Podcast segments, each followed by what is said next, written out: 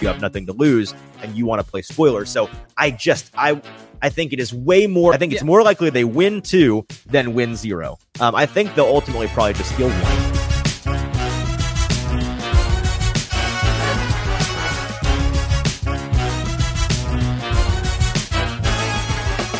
Welcome into the Hot Read Podcast. I'm your host, Easton Freeze, director of published content here at BroadwaySportsMedia.com. We're also brought to you by the 440 Podcast Network.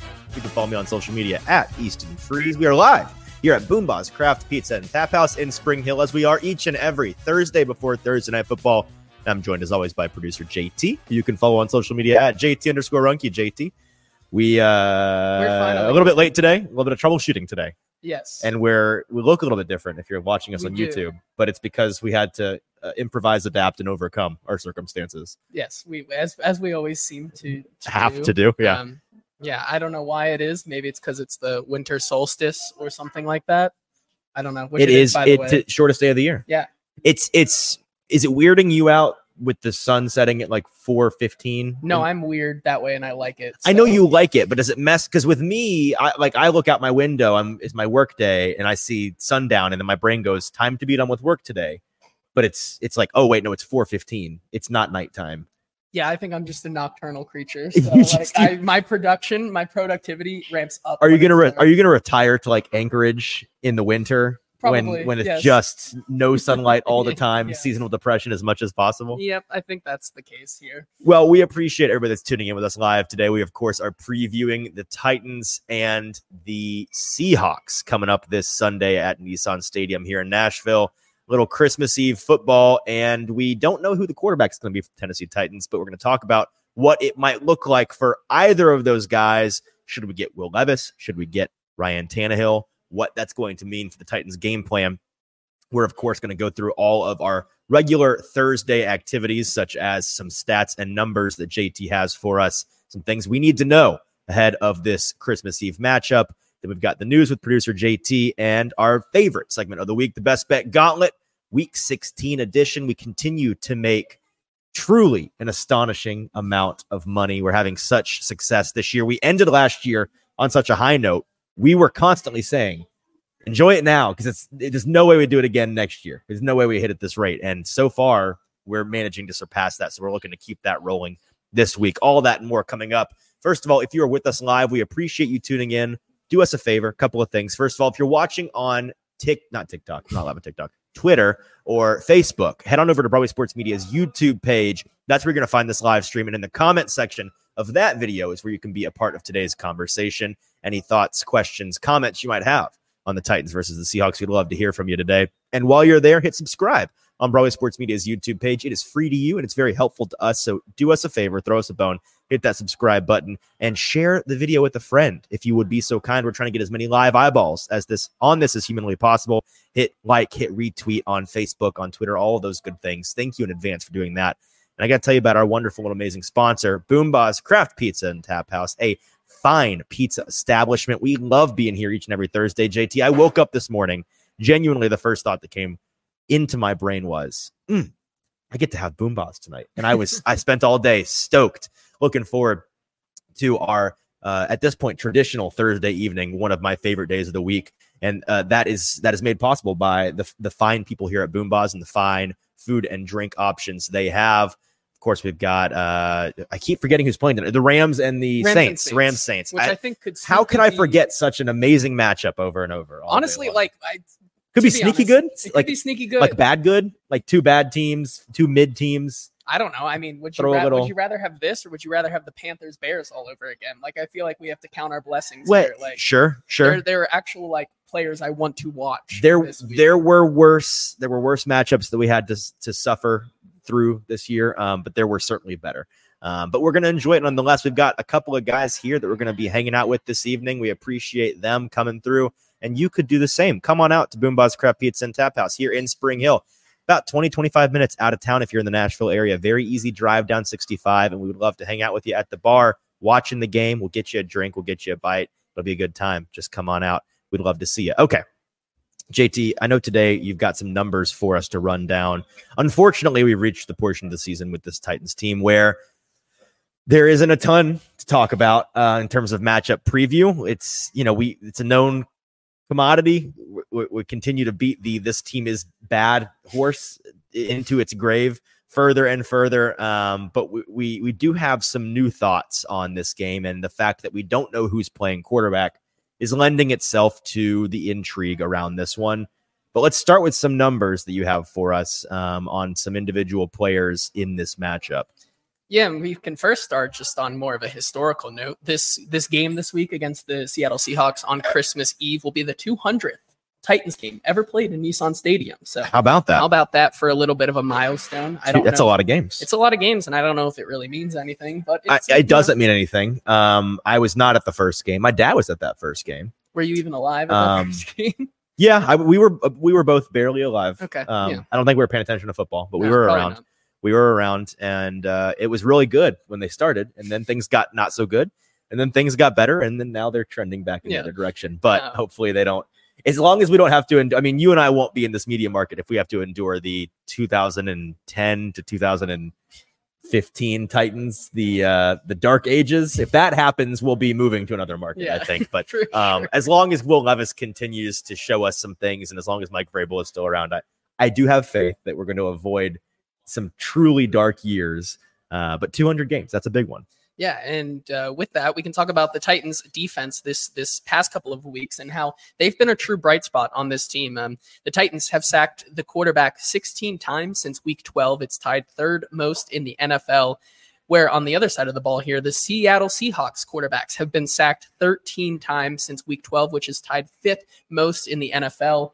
And one big guy who's been filling in the gap while Je- uh, Jeffrey Simmons and, and a lot of guys have been down is Nico Autry, who despite being the old age of 33 or so. Just about to say, um, Father Time is terrified of Nico. Um, he continues to be so productive. It's wild how He's much tied he still for has. fourth in most individual sacks from week 12 to week 16. He's tied with Montez Sweat um, for five total sacks there. And then he is even beating some of the best, like TJ Watt and Nick Bosa, who only have 4.5 individual sacks during that period. Denico Autry has been really, really solid on this on this uh, defensive line, and he's really working himself into demanding another contract from, if not the Titans, some other team. Yeah, not to get too far ahead of ourselves because we'll dive into all of this in the offseason. But with Autry, I, I'm fascinated to see what kind of number the market um, his market value demands.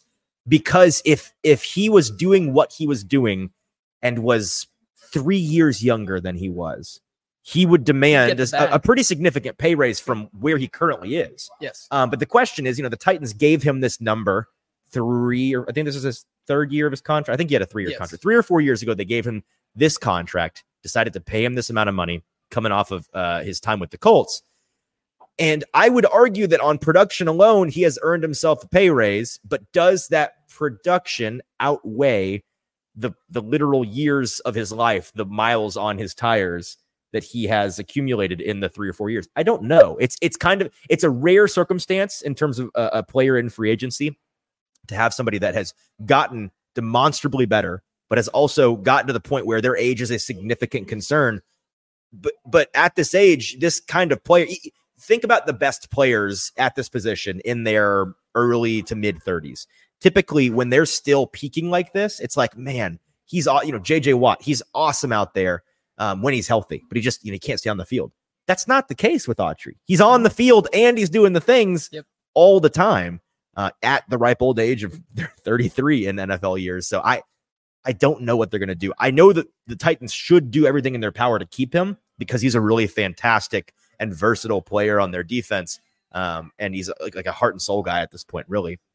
But it wouldn't shock me if some desperate team out there decided to bring him in as their veteran presence and overpay and and price the Titans out. So that'll be something to keep an eye on in the offseason. Yeah, and I think I agree with you, although he also did express interest in saying how much he loved the city and loved this team over the past three years and would like to continue playing.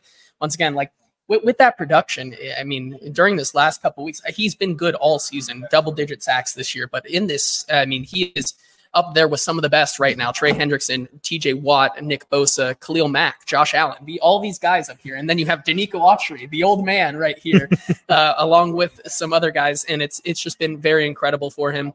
another interesting thing that I think is worth noting in, in this matchup specifically is is how these teams um, could look to start this game this week. Um, and the Titans have been one that has started fast, as we've talked about. They they start fast, and then in that's in about the- all they do in- well. In, yeah. the second half, they they cease to exist. But the Titans. How about the third drive? You're being very generous by saying second half. The Um, third or fourth drive, it starts to fall apart. But the Titans have scored 14.2 points per game in the first half since week 12. That is tied ninth best in the NFL, while the Seattle Seahawks have allowed 17 points per game during the first half since week 12, which is the second worst in the NFL. So could this be a, a situation where the Titans just uh, score a bunch of points and then they can continue to be bad in the second half? That's what I was going to say. To some, that might be an encouraging number. Uh, to me, that just reeks of okay, so it's going to be the exact same Narrative. song and dance Yep. we've seen, where this team gets out to a one, two, three score lead in the first couple of drives, which is great. And then everybody in the world who knows this team watches and says, "Here they go. They're going to slowly start to let it slip away. Will it?" You know, will they be able to hang on for dear life and and win in an underwhelming fashion at the end, or will they lose in predictable fashion in the end? And and I, I don't know the answer to that question. Um, but I, that's one of the things, and we're gonna we're gonna dive into a little bit what we're looking to see from this team. Like, what is there to to garner from these next three games, these next three weeks for them, now that they are out of the playoff race, now that there's uncertainty at the quarterback position. That's one of those things for me. Can this team show the ability to not just succeed later in the game, but a lot was made this week after their performance last Sunday. You know, can't, man, this team can't adjust at halftime. This team can't make in-game adjustments. Is that on the coaching staff? Is that a result of the players just not being talented enough to make those adjustments? We talked about it with James Foster on Wednesday's show, uh, which I a thousand percent guarantee uh, you will enjoy. If you, I recommend going and listening to that one if you haven't. One of our best shows of the year for my money. Um, but we we we we dove into that, and I think it's an interesting discussion to have. Can this team show the ability to play strong early and trend in the right direction throughout the course of the game, as opposed to slowly letting things slip away? yeah, it's going to be very interesting. And um, like you said, hanging on to a thread is something that this Titans defense, most specifically the secondary, is going to have to do this week because with with the Seattle team, Some good receivers on this you team. do have some good receivers, Sure. and and one in which you made a little bit of a compilation this past week during the Monday Night Football game that kind of caught some little, traction. little comparison. yeah. um, caught the eye of Rich Eisen today, as, as- amongst other people. Did Uh, it? Yeah. Oh. Yeah, you didn't see that? No. Okay. Anyways, um, That's cool. um, Hey, Rich.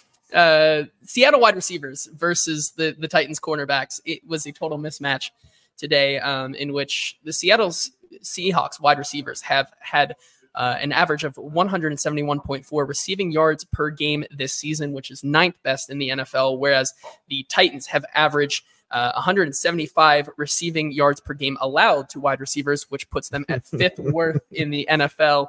Um, with the emergence, kind of, of um, guys like Jaxon Smith-Njigba, Sure. and then uh, of course the staples of DK Metcalf and, and uh, Tyler Lockett. Is there any way that that this Titans team can really look to limit some of those guys? Yeah, drop eight. Uh, just, just don't ever stack the box. Uh, you're gonna. I mean, in all seriousness, we we've seen them in the past couple of weeks put on impressive performances by their standard, which is the very very important qualifier. Um, we saw them play a good a good game in the secondary against Miami, though it helped that Tyreek Hill was a semi factor in that game and wasn't able to play at 100 percent for most of it.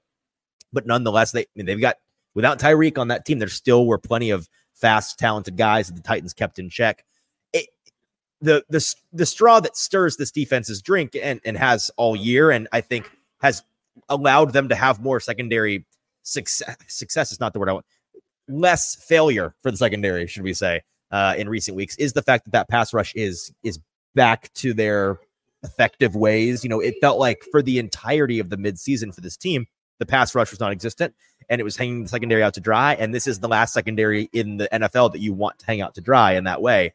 Um, now that you've got guys like Arden Key and Denico Autry and and uh, Harold Landry in particular playing at a, a, a more consistent, higher level that is a force multiplier for the the back end of this defense, and it's allowing guys like Sean Murphy Bunting and Roger McCreary and this sneaky, impressive safety group that I think has gone kind of under the radar. I was talking with Zach Lyons on a football show, another show here on the 440 Network earlier today, filling in for our buddy Braden about how the the grouping of Elijah Molden and K'Von Wallace, a guy that was brought in midseason, and folks are starting to raise an eyebrow out like oh, this this cat's got something, and I think that he he deserves to be brought back because he has been really lights out in the past couple of weeks. Um, so you got Molden, you got K'Von Wallace, and you've got Amani Hooker back there. The three of them are actually playing better as a group than this safety group was playing with Kevin Byard earlier in the season before the Titans traded him. Well, that that's not to say that it's necessarily a result of them getting rid of the weak link or anything, um, but they are playing more consistent and it's helping out big time. Mostly, in my opinion, limiting the explosives because that's the big thing. Early in the season, we saw the secondary consistently getting burnt over and over, letting the defenders get behind them and allowing explosive plays. They are allowing plenty of catches and they're allowing teams, especially between the 20s, to march up and down the field passing the ball, but they're not getting caught over the top. And that's a credit to the safeties in large part, doing their job and keeping the, the ball in front of them. Um, and then allow, I think, kind of realizing, hey, I don't know why, but our red zone defense is literally the best in the league. Let's try to lean on that because we're not a great coverage unit as a whole. So let's just keep the ball in front of us if they get in the red zone, cool, fine, have your three points. We're not going to let you get in the end zone, and that's how we're going to try to win games. And it's worked with moderate success. Yeah. I was about to say it's worked great. No, yeah. it hasn't. It's worked with moderate success in recent weeks. The, the bend don't break sometimes bends, you know, but but sometimes it is also broken. It's mostly times. bending. It's occasionally breaking. Um, and then finally, both these teams, eh, well, at least historically, uh, have been good rushing teams late into the season um, as the Titans and Seattle uh, Seahawks are average as opposed to that other Seattle as, team. Um, average the most uh, rushing yards in December and January per game since uh, 2018, where the, the Titans in recent years have averaged 153.2 rushing yards a game, and the Seattle Seahawks average 147.5 a game since uh, 2018 in those two months. You know why that is?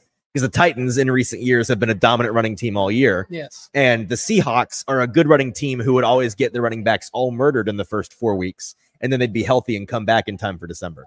That's uh, anecdotally, that feels like what it has been. It's like every year the Seahawks running back is dead, and then he comes back around the end of the year, and it's like, wow, they can run the ball and they have their guy back. Yeah, and I think, but they have their guys. They do, they have, do have, their, their guys, guys right now, and I feel like this is a tale of one team which may look to continue this trend with two very healthy guys uh, in Ken Walker and Zach Charbonnet, and another side where, due to just the the um, the downfall, I, I want to say just not the downfall, but just like the the taking off of Derrick Henry right now, um, in how in his older sure age. sure the uh, the yeah.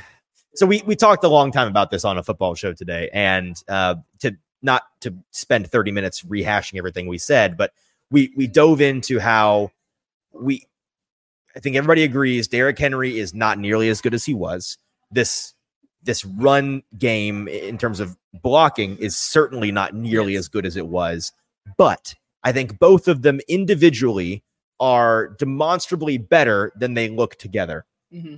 They are, we've heard, you know, you've heard of force multipliers. I think Derrick Henry plus this offensive line in particular is a force divider. Yes. Um, they because Henry, who was you know at his at his peak, a do it all traditional back. You, you could you could have him do whatever, regardless of the circumstances. He could make up for any deficiencies. He's no longer that guy. He's mm-hmm. lost a little bit of step, and so he still has a, a high level elite skill set, but it's limited. Right. That's that skill set is if you get this guy five or six steps untouched allow him to get a head full of steam, and he's rambling downfield. He will get up to a top speed that is unreasonably high for his size and weight, allowing him to run over guys and and, and reach pay dirt. The issue is his acceleration has taken a significant hit, and his ability, because of this offensive line, to get those steps in untouched is no, not only is it diminished, it just doesn't really exist anymore, right? Um, and so while you you you see the difference between Henry and Spears, Spears take last game for example wasn't having great success. I think just at three yards per carry, right? But the difference is that kind of back can make up for a little bit the deficiencies of a bad pass blocking unit by getting to the edge quickly, accelerating quickly, being slippery and smaller and finding small creases and and getting upfield. That's the kind of more I think in today's modern NFL tradi- like that's uh, I think your average back looks more like Spears than Henry, yes. obviously, and that's why I say this pass blocking unit, albeit a bad one, they are better than they look when they have Henry behind them because they aren't built for Henry. I'm reusing another analogy that I used a couple weeks ago, but the the the scene from Apollo 13, right? When they say we've got to fit this square air filter in this round air filter hole, and all we have is this, and they gesture to a table of duct tape and WD 40 and toothpicks and toothpaste. Like that's what you're trying to do offensively from a scheme standpoint with this run game. That's what Tim Kelly's impossible task is recently, trying to make a Derrick Henry square filter fit into a this offensive line round hole. It's just not compatible. Um, and and all of that being said, the Seattle team is bad defending the run. So maybe, maybe you see a little bit of a not vintage is strong, a more traditional Derrick Henry running game because they aren't great at defending the run. Um, if that is the case, good. I, I, I would love for if this is the end for Derrick Henry in Tennessee, him to at least in one of these last three games have one of those like there it is. That's that's the one we can end on right there. I'm pessimistic that it'll happen, but if it does, this is because they've got Houston and Jacksonville left besides the Seattle team. Both of those teams have significantly better run defending units than the Seattle team it feels like it's now or never for one of those games. Yeah, I, I would agree with you there. And those are our uh, kind of notes for the game and kind of stats that could define a couple of the games. So I have one more one more thing I want to discuss before we get into the news today. A little bit of a shorter episode because again, there's not a whole lot to talk about with this team. Um, the main preview point, which we've kind of buried the lead on, what's the quarterback situation going to look like? And we've heard different things from folks in and around the building this week. Of course, Will Levis dealing with what was initially reported to be a high ankle sprain He's since gone on the radio and talked to us in the media pool on Wednesday about how he would describe it as a rolled ankle and not a high ankle sprain. I'm not positive what the mechanics are on that and what the difference is. Clearly, to him, in his mind, he thinks there is a difference. Um, and he claims that he's played through both. And he claims that this is the, the right mentality, in my opinion. If I can get out there and play, I'm going to get out there and play. So it wouldn't shock me if he plays in this game. Um, if it's up to him, I think that he will play. I don't know if it's going to be up to him or not. I, I think that the coaches and th- this team are going to be more, they're going to err more on the cautious side with him in this one simply because he is the future of this team, simply because th- they don't want a situation where he, and, and I can't really envision a, a situation where they're concerned he could further injure himself along the same lines of his current injury that would keep because what's you, you, think what's the worst that could happen? He gets hurt and then he has seven months off to recover. Um, you just want to avoid the kind of injury where you're worried about his movement abilities for the rest of his career. Mm-hmm. You know what I mean? Um, and that that likely comes in the form of something that's not just a simple ankle injury, but when you can't protect yourself back there, all of those injuries suddenly are on the table. And that's what they're going to be concerned about. And so they've talked a lot this week about how it's going to be. I mean, Mike Vrabel has confirmed it will be Ryan Tannehill if Levis can't go. If you asked me right this second, gun to my head, who's going to play, I think it's probably 60, 65% Tannehill, 30, 35%, uh, 40, 35%. Good math. Uh, Will Levis. That's kind of the, the vibe I've gotten from folks in the know. Um, it's still a work in progress. We didn't, not to give away your news, but we didn't see Levis working out today again out there on the field. Um, Friday, of course, being the big day. Thursdays, a lot of guys take off. So you take that with a grain of salt, but he hasn't practiced once this week. Tim Kelly did tell us today that he doesn't necessarily have to practice practice in order for him to have confidence in Will's ability to go out there and execute a game plan. So whether he plays or practices tomorrow or not, will be telling, but I don't think it's the final straw. Um, let's discuss what it would look like either way. And, and, a lot of folks have been wondering why would you roll Ryan Tannehill out there if if Levis can't go? Why Tannehill over Willis? Um, I think the primary concern or the, the primary reason that a lot of folks aren't a fan of that is because you feel like you're more likely to win that game if Ryan Tannehill is out there, um, and and people are rightfully in full tank mode at this point. Yes, that I think that is absolutely fair. Ryan Tannehill being in the lineup makes it more likely for you to steal a win here or there. Let me just go ahead and get this out of the way. I will be genuinely shocked if they don't win at least one of these last three games. That is not because I think they should win. That is not because I want them to win. That is not even necessarily because I think there's great reason on paper for them to win. In fact, it's kind of the opposite. It's the fact that Mike Vrabel is still the coach of this team. I know that this team in the locker room is still bought into him. And I know that they are the kind of group that would love to, is loving to play spoiler. And they've got three teams in a row here that all are on that playoff fringe, playoff hopeful area. The perfect kind of team to play at the end of the year when you don't have anything to play for and you have nothing to lose and you want to play spoiler. So I just I I think it is way more. I'll tell you this: I think it's more likely they win two of these last three than it is that they lose all of these last three. I, I did I did I say that right? I think. Let me. Did I say win? Yeah, I think it's yeah. more likely they win two than win zero. Um, I think they'll ultimately probably just steal one. I don't know when that's going to come, but just prepare yourself. Those of you that are very anal about the the draft position, um, I would I would bake in one more win. Maybe maybe you get lucky and they lose another home overtime, or you know the uh, regression luck gets them. But that being said, here's the basic math on Tannehill playing for this team. Obviously, they want to win. And they feel that he is going to be more um, conducive to them winning.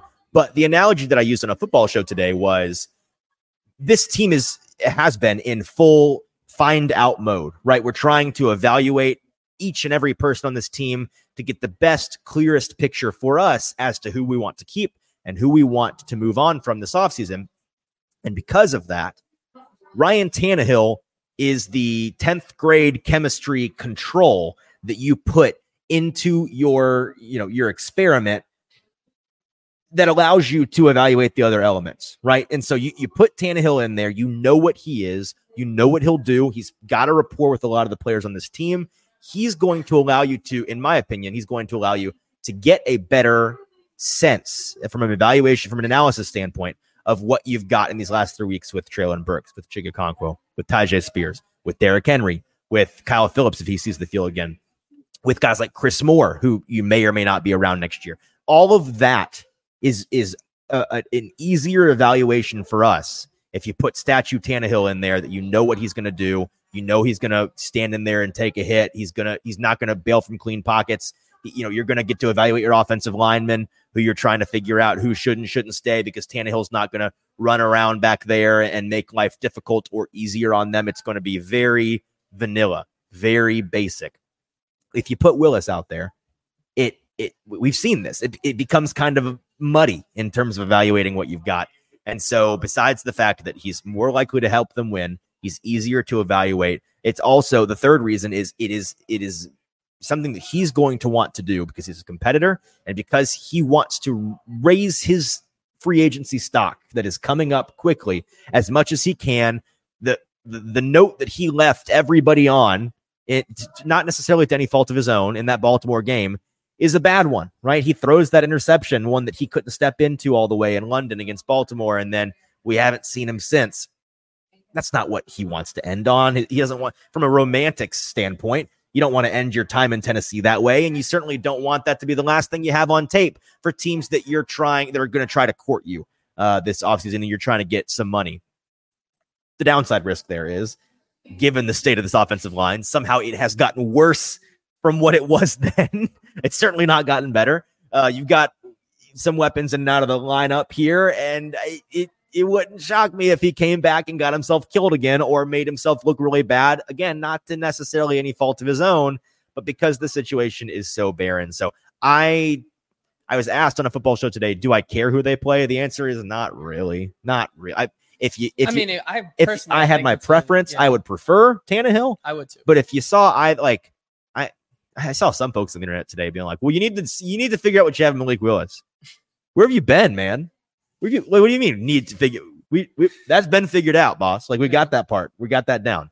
I mean, um, just from a from a more entertaining game, I think I want Ryan Tannehill out there because that I mean, I seeing it firsthand in London to to see Malik Willis just sometimes take two seconds and immediately fold and take another sack is just not something I want to watch. well, or stand in there and read and read and read and read and read and read and read and then get murdered. And Yes. it's like you got to throw the ball Mhm. Somewhere. It's a lot bud. more frustrating. I like it's- en- more entertaining game, and I think that that obviously is in the hands of Ryan Tannehill. I agree. I agree. Uh, Elliot in the comments asking thoughts on letting your opponent start their drives on the 20. I, I see. Just eliminating the the bend portion of the of the of the True, defense yeah. and just go right to the break part. uh, that's I'll run that by the coaches next time I see them, Elliot. That's well that's well done. Um, it, could save. I think it could save them a lot of time. I think it could save them some time. So we'll we'll uh, we'll see how that goes.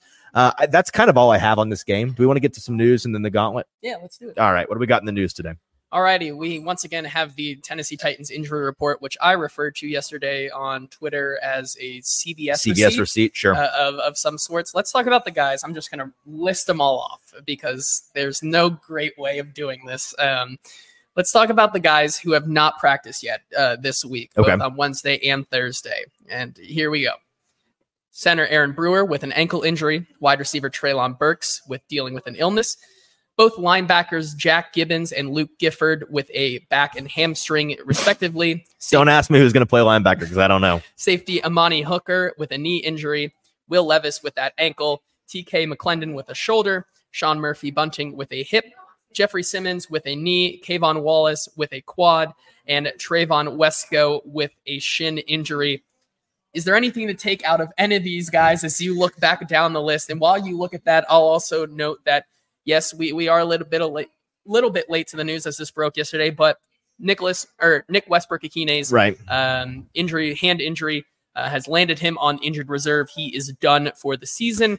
Um, That was surprising because we don't know. uh, Yeah. I, I, as far as I'm aware, uh, we finished still the game. we still yeah we he finished the game. We still don't know what the nature of that injury was. Obviously, it's one that's going to shut him down for the year. Hmm. Just to kind of close the chapter on him, I think Titans fans should absolutely be hoping that he's brought back at the right price. Um, he's a useful player, man, and he's had, for my money, his best season to date this year. been a He's, great he is very. It's a great story, and he got too much flack early on in his career frankly, because as a UDFA, he was forced too quickly, uh, really just at all, into a, a situation that he shouldn't have been put in in the first place. Having some, there were more than one game in his career in which he was wide receiver one, which is that's not that's not uh, compatible with success. Yeah, no, that's not good. Um, as a wide receiver three, four, five option, you can do so much worse than Nick Westbrook Ikhine, and he's got report this team, and he will be the guy that they want to keep around because of the way that they like to run the ball and his physicality. And it, it's, it's just there's there's not a negative thing you can say about him besides the fact that he just has a limited ceiling. Mhm. Um, he- you know, as a contested catch player, in terms of his length, in terms of his speed and separation ability, there are limits there. But they're not so limiting as to not wanting him on the team anymore. And I think that it's it's a good thing that he came because we weren't sure. I mean, do you remember he wasn't brought back on his contract last year? The Titans essentially told him, "Go then- find go yeah. find a job. Good luck. Let us know what you find." He comes crawling back, Comes back for and they 1.4 million, and people were angry about right. that. How so- dare you get a bar bargain on NWI? Unbelievable, you're bringing him back. So I think that that's a good thing. As far as the rest of the laundry list here of guys, it's impossible to really have an, a, a strong opinion because again, so much of this is rest related. In my opinion, so much of it will be determined by tomorrow's injury report. The guys that, if they were to not play, you start to get really concerned. Got, I'll focus on the guys that have not practiced either day. If Aaron Brewer can't go, it's not the end of the world because he's not been playing super great. And you've got guys like Corey Levin on the roster who can step in and be serviceable on an already bad offensive line. Um, Burks not practicing with an illness is annoying simply because we, like he's a guy that really would really would like to see from an evaluation standpoint in these last three games. It's good that it's an, an illness and hopefully he can just get over that quickly. Um, who else? Amani Hooker. If you it, not to wish him away, but him not being out there wouldn't be the end of the world again from my perspective because it would mean I get to see more of K'Von Wallace and I want to see if he's real or not. Um, Sean Murphy Bunting not being out there is a big one because that means you're going to see a lot more Tre Avery. You're going to see a lot more Eric Garror, and that is not other- something you the other side of necessarily want. coin, you need K'Von Wallace to actually play. uh, oh, is he on here too? Dad K'Von gummit. Wallace also. So he's got a quad. Okay, so uh, here's the issue. If practice this week. so if, if Hooker and Wallace are both out, um, the point. Of the, Elijah Molden better get that cardio up, and everybody else, I don't know. I don't know who else is going to play the position. The, point of the story is, man, we, we- tomorrow's injury report is the big one here. I think. Yeah, it's Um, speaking of of breaking news here because Seattle is a West Coast Yes. team. I literally just got the Seattle side of this, Yeah. so I can read that out. Um, they've got. I mean, this is the first time the PDF that I've received is two pages long. Um, Is, so I that, have. To, is that a first ever? I don't think so. It's first this season. It's Yeah. the first one this season that is like that. Um, but some guys that are notable: D. Eskridge, one of their wide receivers, has not practiced this week. Ken Walker with a shoulder did not practice either day. Jamal Adams is a, kind of a unique situation, but he's not practiced. Rookie uh, cornerback Devon, uh, Devon Witherspoon with a hip has not practiced. Julian Love, the guy who made the game sealing interception on Monday Night Football, he has been not practicing for personal reasons. So, no reason to believe that he won't be out there, assuming everything's all right in his world. Um, who else on here of interest? I think you got to the big ones. Though. Abe Yeah. Lucas. Abe Lucas, or Abe- not? Yeah, the the, the tackle Mhm. um, with a knee is limited today. So if he's not out there, that's The big that's chop Yeah. licking time for the the Titans pass rush. But it sounds like he's trending towards playing. Uh, no Bobby Wagner, but he's resting. Frank Clark with an illness didn't practice.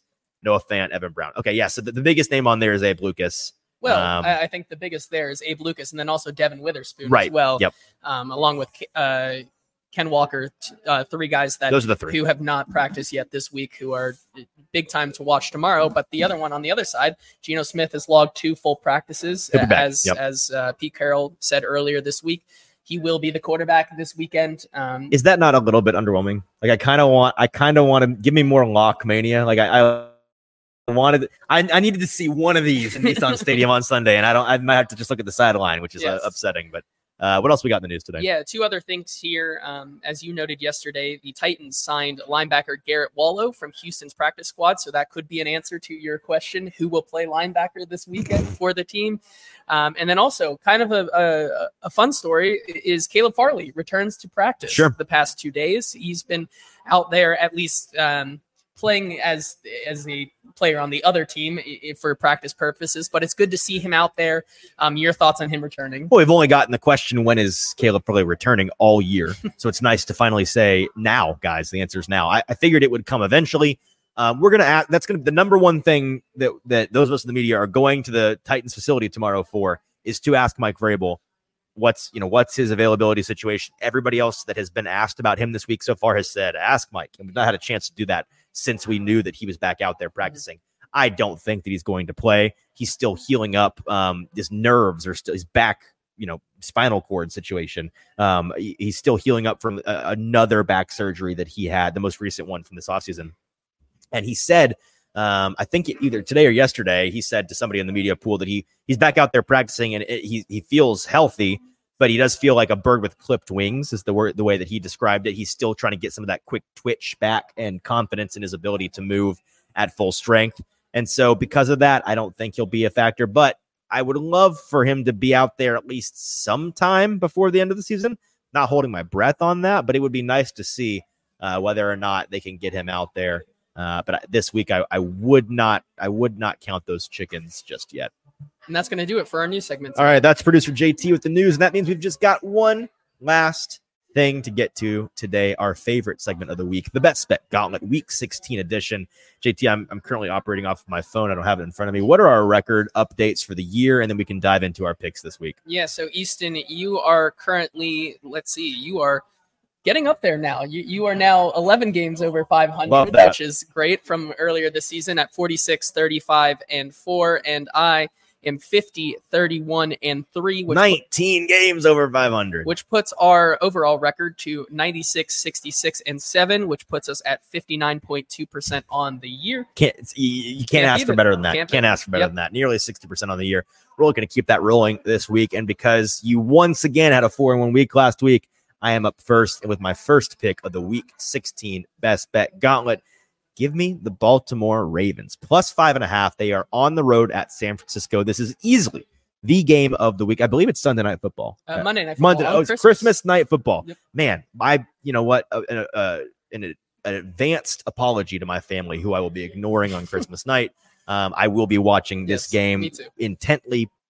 I think that this number is just too big. This screams field goal game to me. I think that uh, Baltimore has the better team on defense and on special teams. They don't have the better offense, but they can absolutely hang.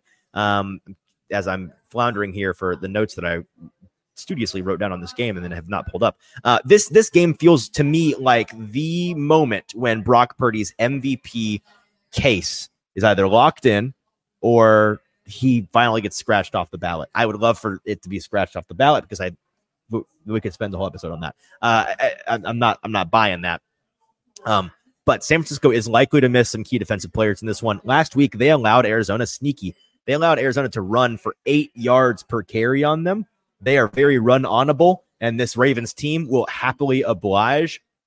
Um, Especially um, if Javon Hargrave and, and, a couple of those guys miss once again. Bingo. On, on that front. Bingo, uh, bingo. Defensive line. Yeah, I mean, San Francisco's defense allowed 28, 27, 29 points. It's 20 something points to, to an Arizona team. Um, I think the Baltimore is capable of scoring 30 plus on this defense as long as they don't have a unprecedentedly bad performance. Mm-hmm. Um, they're they're going to be the best team that San Francisco faces in a long while. If you look at the teams that they've played recently, um, I, am also just generally going to be taking these games AFC contenders over NFC contenders just because of the, the the disparity between the two conferences. In my opinion, San Francisco this year they are one and two against the rest of the AFC North. So against the Browns, Bengals, and Steelers, they're one and two. I think the Ravens make it one and three at the very least. I see this ending on a field goal. Five and a half is way too big. So give me Baltimore plus five and a half. Yep, I like that pick. I think it's the best pick of the week, mostly because how can you not take Lamar Jackson? He's 15 and one in his last 16 yep. games against the NFC right there. Pretty simple. And so naturally, I, will go four and one, and that'll be the one I miss. Yeah, right. yeah, yeah, yeah. of course. Uh, with my first pick here, I'm taking the Pittsburgh Steelers plus two and a half against my Cincinnati Bengals. a Mike been, Tomlin spot. Yeah, I mean, it, it is, you got to do it sometimes. I've done it before against this Bengals team. I'm doing it once again. This number has been floating between two and a half and three. If I can get it at three, I'd love it there. I'm also taking it at two and a half. This is truly just a. I, I'm selling on Jake Browning. I think it comes to an end here as he um, well, he's his, played the Steelers team played, once this year, yes, and it was easily his worst game. Yes, um, but the Steelers, after allowing 30 points or more under Mike Tomlin, are 26, 10, and 1 against the spread. It's the second best of any coach. The Steelers are also 43, 28, and 1 under Tomlin after failing to cover in their last game by seven points or more. Um, Steelers also off a loss of by double digit digits or 22 and 12 uh, against the spread under Tomlin. They're a divisional home dog um, autoplay. It's an autoplay, auto for, for Mike Tomlin. I'm taking the Steelers. Yep, I'm, I'm with you on that bet. Um, we saw it get to three earlier today. If you're wanting to hang around and play a little risky, maybe maybe wait to see if you get a three again before game day. But I would keep an intent eye on it because if it if it pops, it's not going to stick.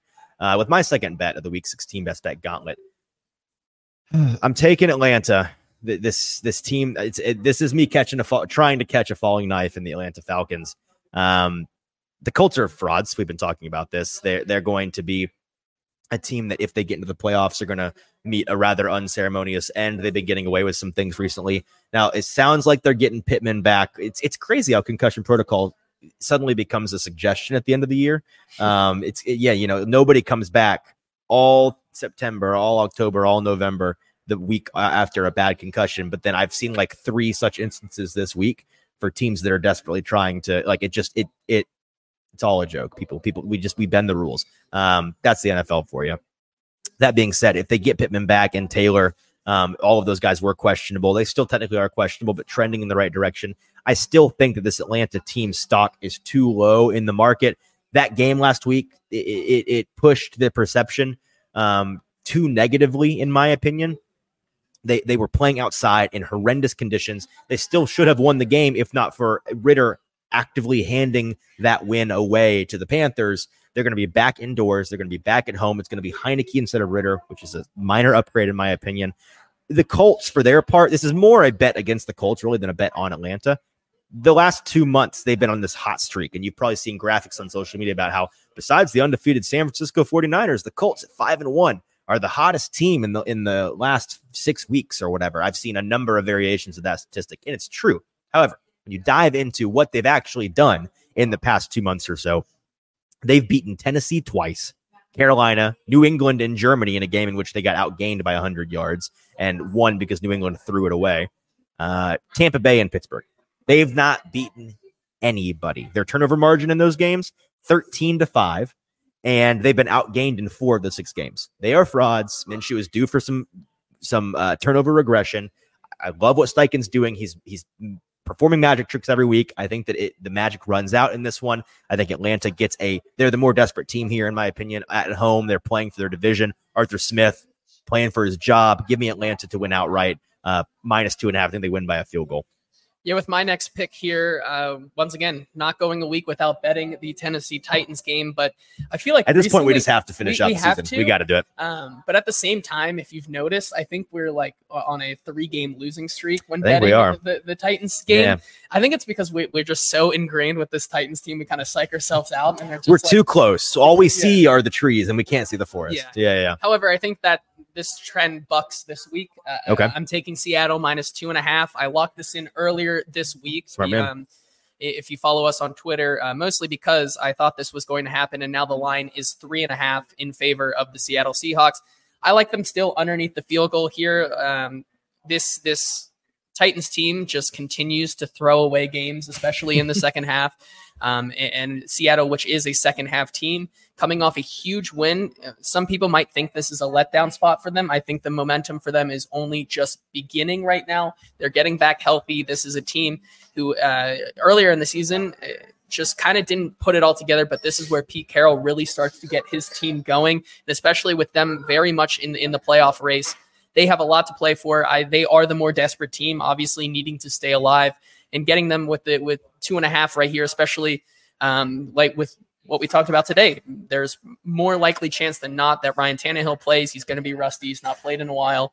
Um, so I'm taking Seattle minus two and a half. All right, with my third pick of the Week 16 best bet gauntlet, it's time to fade the Bears, kids. I'm taking Arizona plus four for a couple of reasons. If you look at Chicago's, again, another hot streak that requires context over the past month or so, their defense has forced 14 turnovers in the last four games. That's more than three a game. That's not sustainable. Kyler, uh, for the Arizona Cardinals part, as a, a road dog in his career, he's 15 and 4, 79% uh, with two pushes in his career. So that's a number that's an auto play for me. Arizona, sneaky last week against San Francisco, a game in which they got beat by double digits. They actually outgained the the 49ers by 30 yards and that one had over 400 yards of offense against this uh, San Francisco defense and they scored 29 points in that game. Um, this is the top of the market for Chicago. I think that Arizona is better than folks are are letting on and uh, for that reason I think that the four is too big a number. This would again like like the San Francisco Baltimore game, it feels like a field goal game to me. Um, and so if you're going to give me a whole point over that field goal, I'm going to take the dog. Give me Arizona plus 4 at the Chicago Bears. Yeah, I like that pick. With with my next pick, go into this Buffalo game, and you know when we bet Buffalo, we say when they when they are favored, they win big. Currently, the number is 12 and a half. Did they win that big? I don't think they win. I don't. I don't think they win that. I don't big. win that. The the week after the Chargers lose by more than 35 points to the Las Vegas Raiders, I'm taking the Chargers plus 12 and a half now. Um, here's why. Once that number may just get bigger. By the way, I, I mean, talk might, about a game you yeah. might should wait to bet. Yeah, you might uh, get a flat 14 by Sunday. So just chill on that he, one. Here's here's why I think that this is such an important number right here for this team. Um, they're coming off a, a, loss here where they fire their coach. Once again, this is a dead cat bounce. This is a um, this is a team that I think gave up on Brandon Staley. They you think that?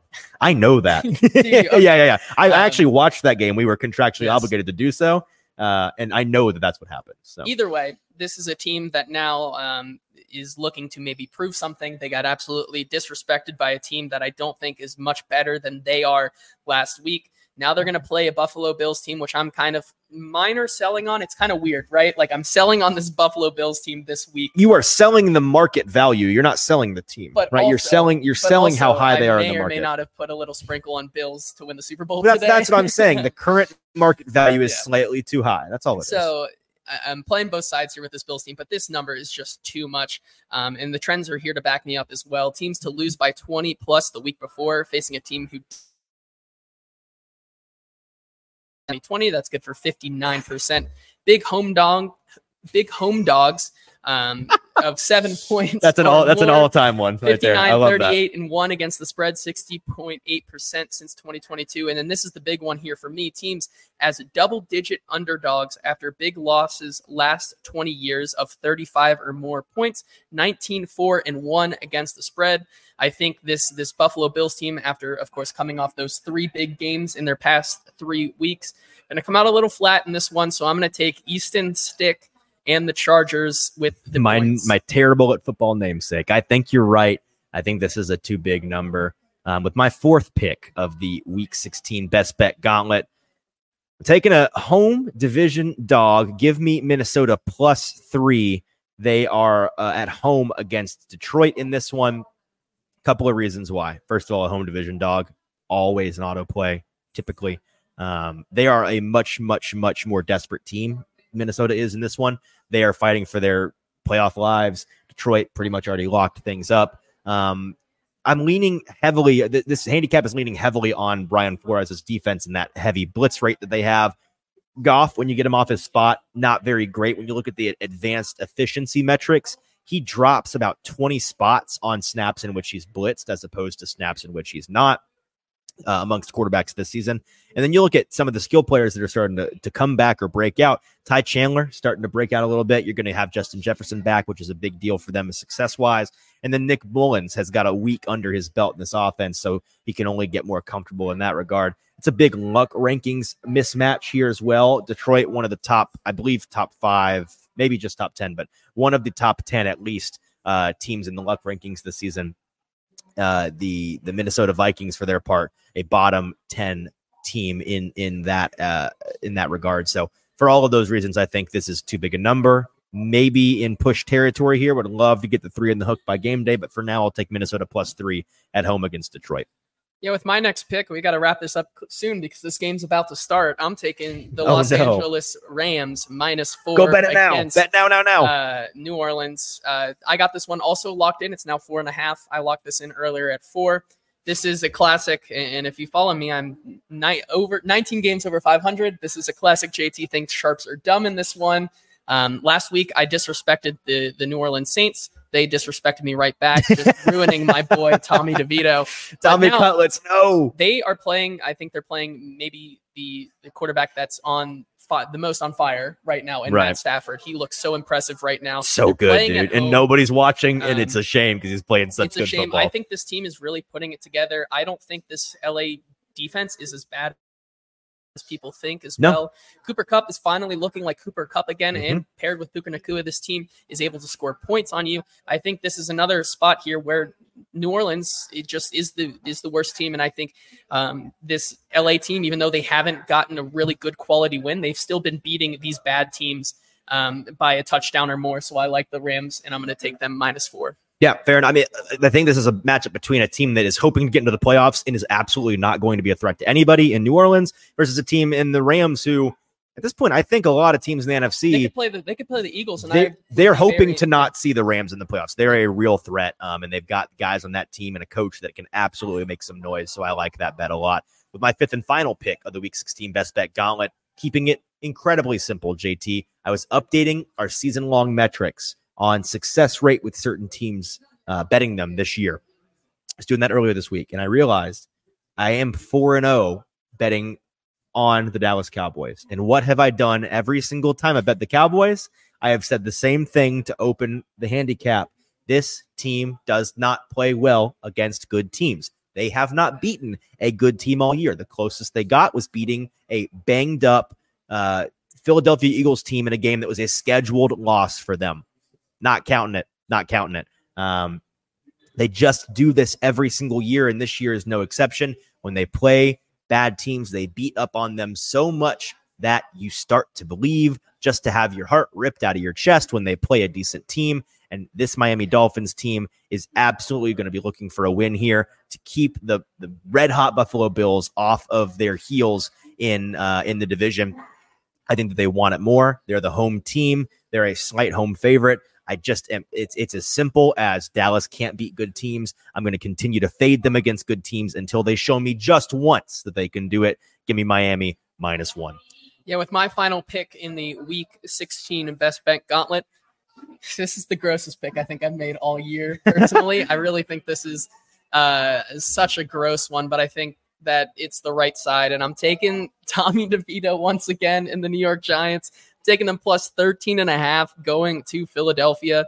This could be a total spot here where, where the Eagles finally get something right, but this team is just so out of sync right now. I think you're either going to cover this easily or get blown out, or it's your yeah your bet's going to be dead in the first seven minutes. Um, yeah, but but I, I, it's just too many points for me, man. And maybe it gets to that full 14, and I'll be taking it there yeah. as well. But this is a Philadelphia team where there are. Um, they're looking internally. They're not. They're not focusing on the teams they're playing. They're focusing internally. We've heard all week the narrative that Jalen Hurts and, and this team is uh, focused on right now is that this team is just internally not executing. They're not focusing on this Giants team, and this Giants team is looking to maybe kind of ruin their season. This is another spot, like just like with the Titans against the Texans or Jags the next couple of weeks. This could be a, a spot where they try, look to sabotage yep. a, a team like the Eagles, who are playoff hopefuls. I don't think last week was truly uh, the the, the Giants uh, at at their at their worst, um, but I think this Giants team is going to be looking to bounce back against a divisional opponent and a divisional opponent at 13 and a half, playing a Philadelphia team that has looked not very good this season. I'm going to take the points. All right. So, in review of our week 16 best bet gauntlet, JT rocking with the Steelers plus two and a half at home against Cincinnati, Seattle minus two and a half on the road at Tennessee, the Chargers plus 12 and a half at home against the Bills, the Rams minus four at home against New Orleans, and the New York Giants plus 13 and a half at Philly.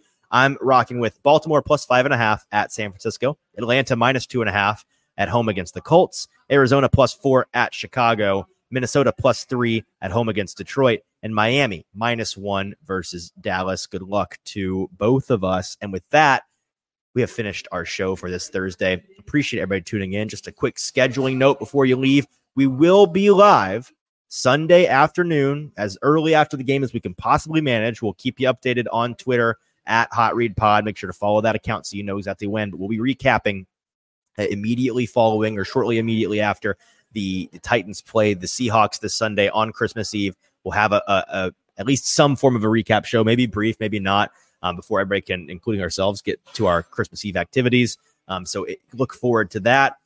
I don't know if we'll have a Tuesday show it's 50 50. We certainly will be back next Thursday. So, at the very least, look for us on Thursday. Uh, we'll keep you updated on what next week with the holidays looks like. But until then, that is our show. Again, come check out BoomBozz Craft Pizza and Tap House. Follow us on Twitter, on TikTok, on Instagram at Hot Read Pod for all of your show content and information on when we go live. And make sure you subscribe to our YouTube channel at Broadway Sports Media on YouTube until Monday, until Christmas Eve, everybody enjoy your pre Christmas weekend. Watch some good football. And for producer JT, I'm your host, Easton Freeze. This has been the Hot Read Podcast. We'll talk to you then.